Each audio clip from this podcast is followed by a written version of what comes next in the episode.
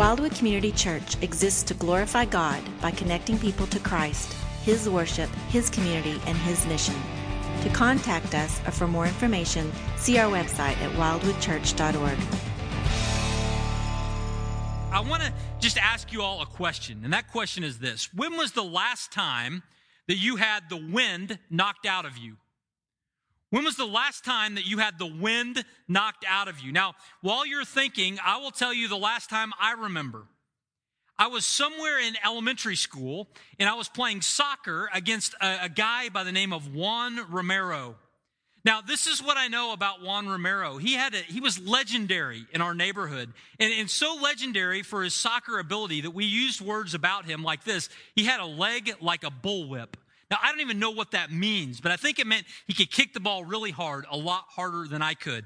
And we were at practice one day, and Juan came around and he kicked the ball really hard right in my stomach. And I lost all of my breath and I gasped around. It hit me in a vulnerable spot, and it, and it caused me to not be able to breathe well for a little bit of time. Has that ever happened to anybody? Anybody ever had the wind knocked out of them? Uh, somebody mentioned this to me after the first service. They said, I can't believe it's been since grade school that you had the wind knocked out of you that way. Um, and I probably have blocked out all of the other experiences, but that one with Juan, I remember directly. When was the last time that that happened to you? Now, while you're thinking about that, I want to just suppose for a moment that in a figurative way, we all have had the wind knocked out of us much more recently. See, I'm not talking about playing soccer with Juan Romero at this point. I'm talking about having circumstances and suffering in your life that hit you in a vulnerable spot for you and cause you to really struggle to catch your bearings, struggle to, to breathe spiritually. Have you ever had some of those moments? Those moments where you get that phone call and what you hear on the other end just takes your breath away. You can't believe that it's real. Those moments where you're waiting for the diagnosis to come back and it comes and it's not the one you had hoped for. The moment where someone shows up and lets you know that the relationship is over and the pain that you feel on the other side. When was the last time that some circumstances hit you in a sensitive spot and left you gasping for air? You know, it's happened to all of us. I think of a few instances in our life. I take you back to 2007 up at Children's Hospital in Oklahoma City.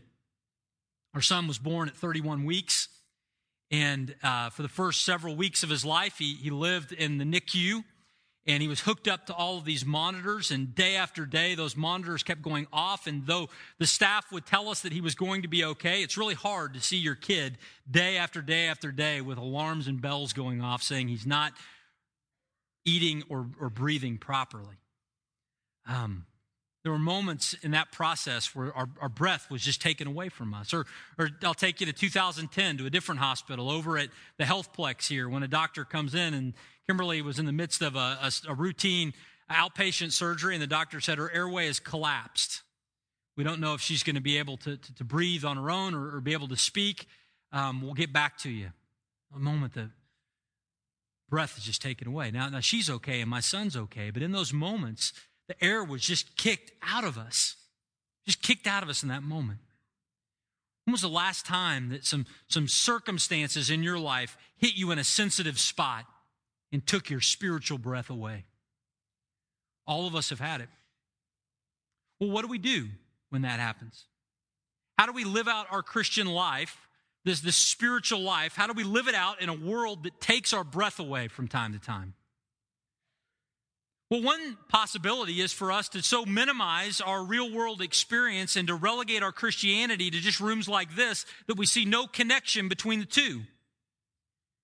You know, sometimes we think that Christianity is just something that we live out with a smile on our face, and it's just something that is surrounded by sanitized sermons and happens in rooms like this with microphones and with bands. And this is where Christianity is lived out and is totally disconnected from the healthplex or totally disconnected from Children's Hospital. Some people try to answer the question of the spiritual life by saying it is somehow irrelevant to those situations because in those situations their spiritual breath is taken away. But here's the thing if you have ever thought that your spiritual life, your Christian life, has nothing to do with your real life, then you're greatly mistaken.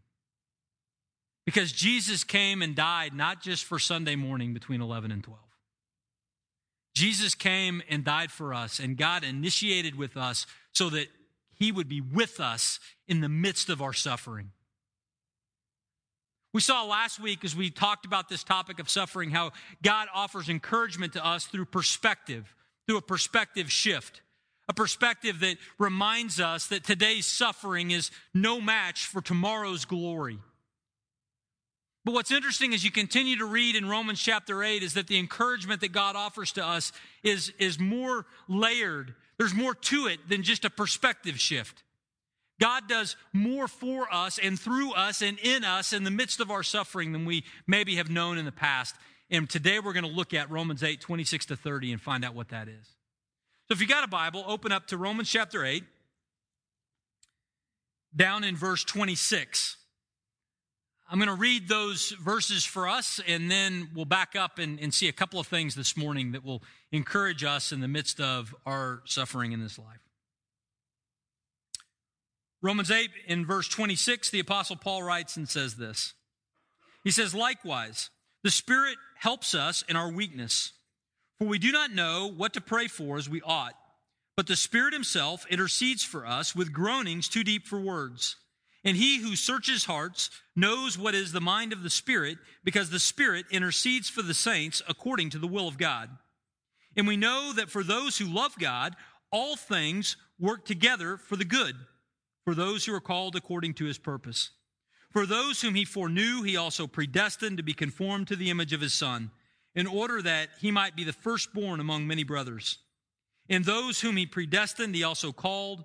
And those whom he called, he also justified In those whom he justified, he also glorified. Now, in these few verses that I just read, we're going to see a couple of things of what God does for us in the midst of our suffering. The first thing that he does that we see here is this the Spirit translates our prayers. The Spirit translates our prayers. Now, we see this in verses 26 and 27. Paul begins verse 26 with the transitional word. He says, likewise. What he means is that if we gained any, any hope, any encouragement from this perspective shift that he mentioned in the verses we looked at last week, in the same way, we should also gain some hope and some encouragement in the midst of suffering based on what the Spirit is doing in our lives. Well, what's the Spirit doing? Well, he says the Spirit is helping us in our weakness. Now, this is a statement that is true generally. Uh, we are weak people. There is a gap in every single one of us between our ability and, and what we want to do. There's a gap in every single one of us between what we actually accomplish and what we hope to accomplish. There's a gap in every single one of us, even as believers, in the obedience that we want to do and the obedience we do. There's a gap between us because why? Because we are weak. I'm weak, you're weak, the Apostle Paul is weak. But God knows our weakness, and God resources us with someone to help us in our weakness. And who He resources us with is not some secondary guardian angel, but He resources us with the Holy Spirit of God. He says the Spirit Himself is the one who helps us in our weakness. Now, while that is a, a statement which is true generally, it's also a statement which is true in one specific area. In the specific area in which it is true that, that Paul is going to elaborate on here is in the area of prayer. What Paul is saying is our weakness shows up in our prayer life all the time, but also in times when we are suffering. And, and just to illustrate that, let me just ask you a question. How many of you are satisfied with your prayer life? Don't raise your hands. How many of you are satisfied with your prayer life? How many of you think, you know what, I pray as, as much as I want to? As much as I feel like I should. I pray for the right things. I pray beautifully. I have this wonderful communion with God in prayer. How many of you are absolutely, positively satisfied with your prayer life? If we're honest, most of us would say no, if not all of us. Because there's a gap between what we, we think we want to do in prayer and what we actually do. There's a gap there. We're weak in the area of prayer. It was no different for the disciples. On the night before Jesus went to the cross, what happened? Jesus said to his disciples, Hey, come with me to the garden and we're going to spend some time praying. And yet, when they went to the garden, did they spend time praying? Maybe a little bit, but what do they do more of? Sleeping. They fell asleep. Why? Because they're weak. Has that ever happened to anybody? You get to the end of the day and you're going to have your, your, your prayer time on the pillow. Has that ever happened to anybody? Dear Lord, why does that happen to us? It happens because we're weak. There's a problem that we have in our prayer life. And somehow the Spirit is going to come to our aid to help us in our weakness as it relates to our prayer. Well, what is our specific weakness in prayer that he talks about here? Well, the weakness that he talks about here is, is the weakness of not knowing what we are to pray for. There's a gap in our prayer life of even knowing what to pray for as we are experiencing suffering. Has that ever happened to you? Think back to those moments where the spiritual wind is kicked out of you. And in those moments, sometimes we just don't know what to pray. We can't formulate the words. Our heart is in our throat, and no words are coming out of our mouth.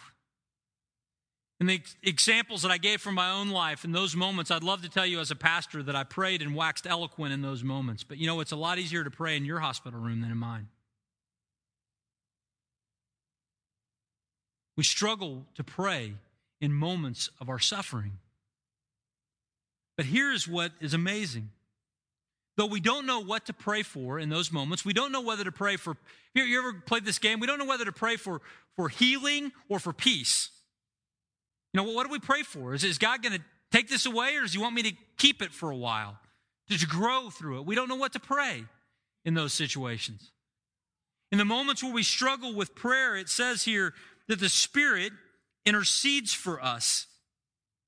The Spirit Himself intercedes for us with groanings too deep for words. Here's this, this beautiful picture of what the Spirit of God does for us in the moment of our suffering. As we go before the Lord in prayer, the Spirit will translate our heart to God so that He fully understands and fully knows what we're going through. What an amazing thought that God knows 100% what is going on in your heart and in your life in the midst of your time of suffering because the Spirit is interceding for us. Now, it says here that the Spirit intercedes with groanings too deep for words. That's the way the ESV translates it. And that's not a terrible translation, but I don't think it's the best. Because here is literally what this, this verse says in the original language it says, The Spirit Himself intercedes for us with wordless groanings. The Spirit intercedes with wordless groanings. Here, here's what that, that implies it's not implying that somehow we speak new words or an angelic language or a prayer language or we speak in tongues so that God understands what we're going through. These are wordless groanings that are going on here. The Spirit is able to communicate with God the Father to reveal what's going on on the inside of us in ways that go beyond words. And we, we know what this is like. Because no doubt you have someone in your life that you can have a whole conversation without saying a word, can't you? If you don't, I hope you find that person at some point. There are times in life where you can just look at your spouse and, and you just know what's going on. You can look at that good friend and you just you just know what's going on. They, they understand your context because you've spent time together, you've gone through battles together, you, you understand each other. And that's in a human life where we understand this much of what's going on, right? We still have that moment. Can you imagine the Holy Spirit who knows all things? Knowing the internals of our life and able to communicate those to God so that there is no gap of understanding in our prayer life. How does God know everything, whether we can articulate it or not? Because it's not up to us. We have the privilege of singing harmony in our prayer life with the Spirit, but the Spirit Himself is interceding for us, communicating our heart to God's. What a blessed gift in the midst of our suffering to know that God fully understands us. Not only that, this, this translation is not just so that God understands us, but look at what it says in verse 27. It says that he who searches hearts, meaning God the Father who searches hearts, knows what is the mind of the Spirit because the Spirit intercedes for the saints according to the will of God. Now, the Father and the Spirit, there's perfect communication. They're within the Trinity, they understand each other, there's communication there. God fully gets it. But, but here's what's powerful as the Spirit intercedes for us, the Spirit is not bound by our lack of understanding. See, you and I might be tripped up in our prayer life sometimes when we pray because we don't know what we should pray for. We don't know if we should pray for peace or for healing or whatever. But you know what? The Spirit of God is like, I got it. You can pray for both. But guess what? The Spirit of God will, will always ask for the will of God in your life. Now, that's a powerful thought because prayers that are offered according to the will of God come true in, in the book of First John, uh, for example, in chapter 5, verses 14 and 15, it says this It says, And this is the confidence that we have toward him, that if we ask anything according to his will, he hears us. And if we know that he hears us, and whatever we ask, we know that we have the request that we have asked of him. John was just saying what Jesus had said earlier, when you go back and look at John chapters 14 through 16, repeatedly, Jesus makes similar statements to his disciples. If you pray for anything in my name, it will be granted to you. If you pray for anything according to my will, it's yours. See, that, that ought to encourage us, but sometimes it discourages us because we don't know what God's will is. Friends, if we're believers in Christ, we ought to be encouraged by what we see here in Romans chapter 8 because it lets us know that the Spirit is not limited by our prayers. The Spirit is able to take what we pray and align it with God's will and intercede for us according to God's best interests at work through us. There is someone with a perfect prayer life on your behalf, and it's not me. I pray for the people of Wildwood, but my, my prayers are, are not as deep and as long. I have weakness just like you, but guess what? There is one who is praying for us even now, the Holy Spirit of God from the inside of us, communicating to God in the midst of our life, in the midst of our suffering. What a blessing. What a privilege. Now, I say that today because that ought to encourage us and inspire us to pray. As we, we think about this, knowing that the Spirit of God is at work within our hearts and lives to translate those things for us, we, we, we should not just, you know, not take advantage of that. We have the opportunity to talk to God and, and to relate to Him and know that He fully knows us. Who doesn't want to talk to somebody who fully knows you? We gravitate in those conversations to people who have understanding. How much more so should we go to our Heavenly Father who fully knows what's going on, even in the midst of suffering? Where in your life are you carving out that space, that time for prayer? The first thing we see is that the Spirit translates our prayers. But the second thing we see in this passage is the Savior commits to us full time for all time. The Savior commits to us full time for all time. Now we see this in verses 28 to 30. And it's, it's laced in here in the midst of one of, one of the most famous verses in the entire New Testament, Romans 8 28. If you have a flip over book in your house of Bible verses or, or of inspirational sayings, somewhere in that book, this verse is there, maybe a couple of times. Uh, John Stott calls this um, the, the fluffy pillow of the book of Romans. It's just it's something that offers comfort for us. Romans 8 28 does. But, but why does it offer us so much encouragement? Well, it's helpful for us before we even read it to, to recognize the context in which it comes. Sometimes we see this book in a flip over book, we never think about it in terms of its relevance to our lives. This verse is highly relevant in the midst of a life of suffering. See, the, the immediate context is talking about the world groaning, all creation groaning, and believers groaning as we await our redemption of our bodies, the adoption as sons. And it, it's talking about this in the, in the midst of uh, difficult circumstances that takes our breath away so that we have difficulty in praying. He's not talking about this just on a Sunday with, with everything looking rosy and good. He's talking about this on a Tuesday at the Healthplex or on a Wednesday evening in your home when the phone call comes in. See, the truth of Romans 8:28 is not a sanitized truth. It's a truth of great hope in the midst of suffering. What does he say? He begins with something that we know. He's getting ready to describe something that, that is, is knowable as a certainty for believers. It's not something we hope, it's not something that might be, it's something that is. If we know Christ, we can grab onto the truth of 828 and believe it as firmly as we believe anything in life. There is a truth here that we can know. Well, what is it that we can know? Well, one of the things that we can know, it says here, is that God is at work. Highly important for us to see this. We can grab onto and know that God is at work. And what is God at work doing? He's at work bringing about good in the lives of those who love Him and are called according to His purpose. One of the things that we can grab onto in the midst of suffering is that God is doing something in the lives of believers that is for their good. If you know Jesus as your personal Lord and Savior, know this. No matter what is going on in your life, God is up to something. And He's up to something bringing about good in your life. Well, what else does 828 tell us? Well, it tells us that God is at work to bring about good using what? All things. Not some things, but all things. Paul wants us to know that, that God is not just part time committed to us. He's not just committed to us on Sunday. He's not just committed to us when we're happy. He's not just committed to us part time. God is committed to us in the midst of our suffering. It is a full time commitment that He has to us. And it's demonstrated by the fact that He can take all things and work them together to the good of those who love Him and are called according to His purpose. He can take all of the things.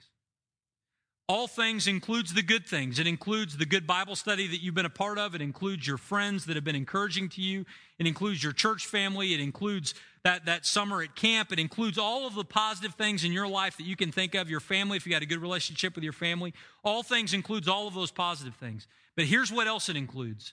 And in light of this context, I think it's super important that we see this. All things includes the bad things. All of them. That means that all things includes the abuse that you received at the hands of parents or a friend or a leader. God can work all things together for the good. God can, can use the pain and the bitterness of the rejection that you have felt in life. God can use the struggle even that you've had with sin in your life. God can, can use all of those things that we see as such burdens and pains and struggles and suffering. God can use all of those things and do something good in our lives through them. Now, here's a really important clarification.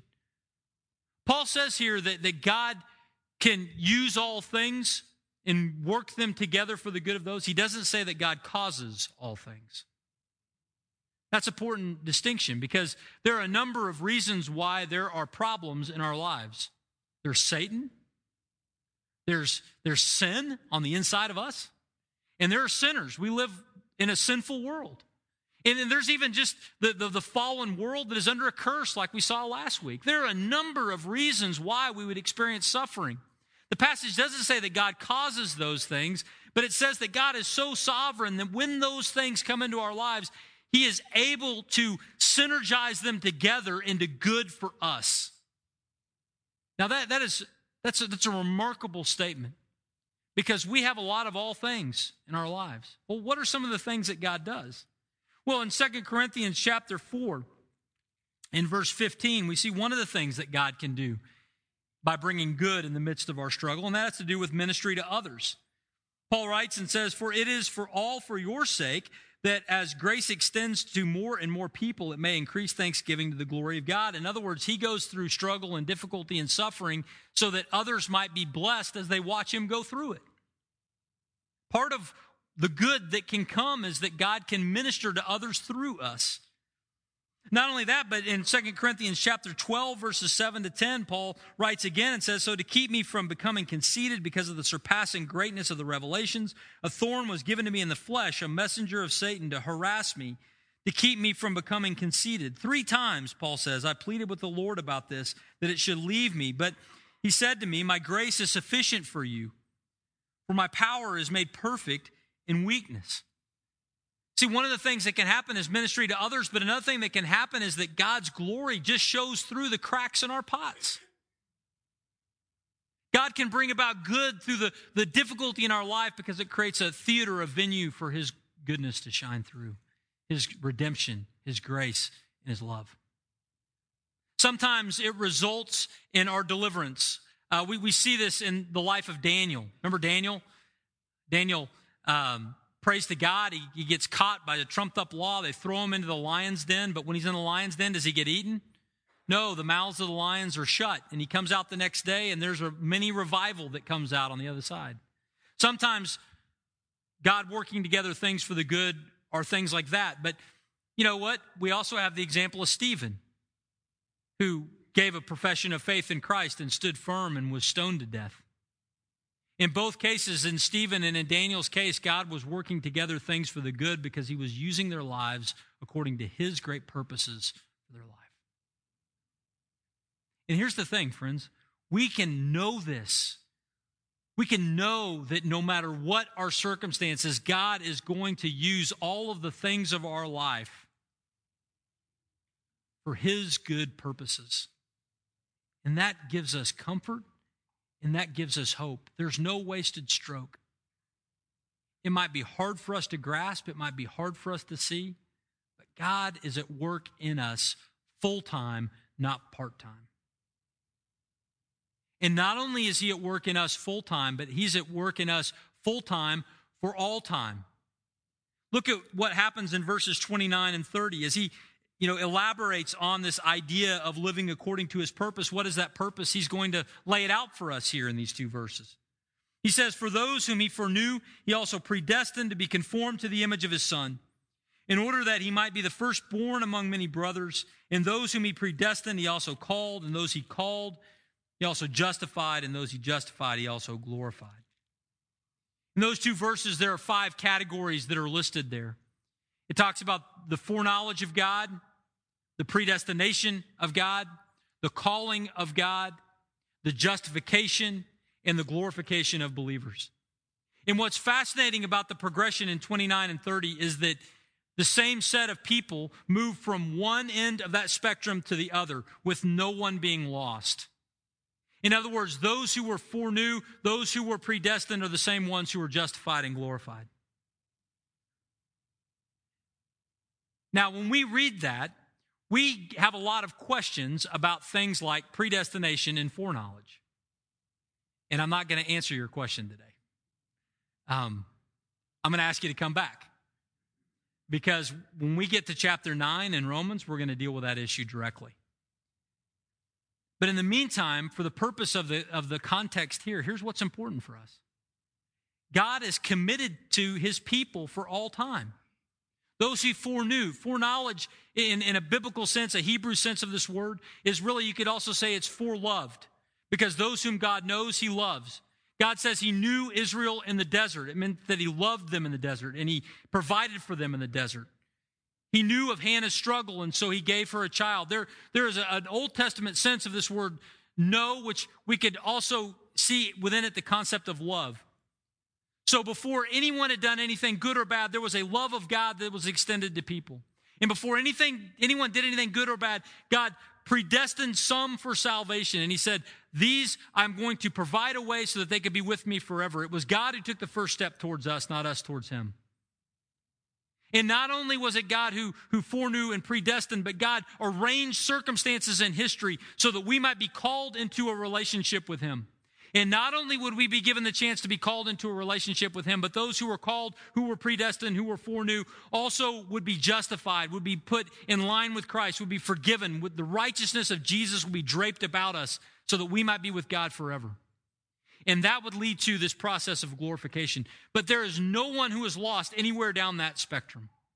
There is an absolute assurance of salvation for those who are in Christ. And there is no greater passage in the New Testament that helps us see that than Romans 8, 29 and 30. No one is lost from one end to the other. Pastorally, for those in Christ, that ought to encourage us. If we know Jesus, no matter what's going on in the suffering of our life, God is working within us. He's committed to us full time, but He's also committed to us for all time, meaning that there is nothing that is going to separate, separate us from His love. That's the hope that we have. But as we end today, I, I want to just, just put this into a little bit of context uh, for those who are here who maybe are just checking out the things of Christianity. You might have been invited today by a friend. Um, you might have, have been coming for a while, but you've never placed your faith and your trust in Christ. And you know, when we start walking through Romans uh, chapters chapter 8 verses 26 through 30 there's part of that that's appealing to you. I know i know it is. I mean how appealing is it to know that god would fully know us? How appealing is it to know that when suffering comes the, the, the spirit of god would would be interceding on my behalf? That's very comforting. And, and to think that, that there is a, a sovereign God who would be able to take all of the junk and all of the mess of my life and do something productive with it, that's so appealing. But, but you get to verses 29 and 30 and you start going, wait a second, wait a second. What's this foreknowledge? And what's this predestination? And what's this calling? And if you're here today and you've never placed your faith and trust in Christ and you, you've gotten to these verses, here's what I want to say. I believe that part of why God has me standing here right now is to call you, to call you into a relationship with Christ. And if you're here and that call comes to us from these verses, and that's appealing to you, you're leaning into that and not away from that. You know why that is? Because God has gone in front of this conversation, and the Spirit of God is at work in your heart and in your life, bringing you to a point because He's chosen you. He has selected you. If you're leaning into this, know that God is at work in your heart right now. It's not me. It's not the music. It's not the lights. It's, it's the Holy Spirit of God at work in your, in your, in your life. And know this if the Holy Spirit of God is at work in your life, leading you uh, to respond to a call to salvation, know this that began with God's love for you. He is crazy about you. He wants to be with you forever. And those he foreknew, he predestined, he called so that he might justify, offer forgiveness, absolution from our sins, all the way to the point of glorification, being with him forever.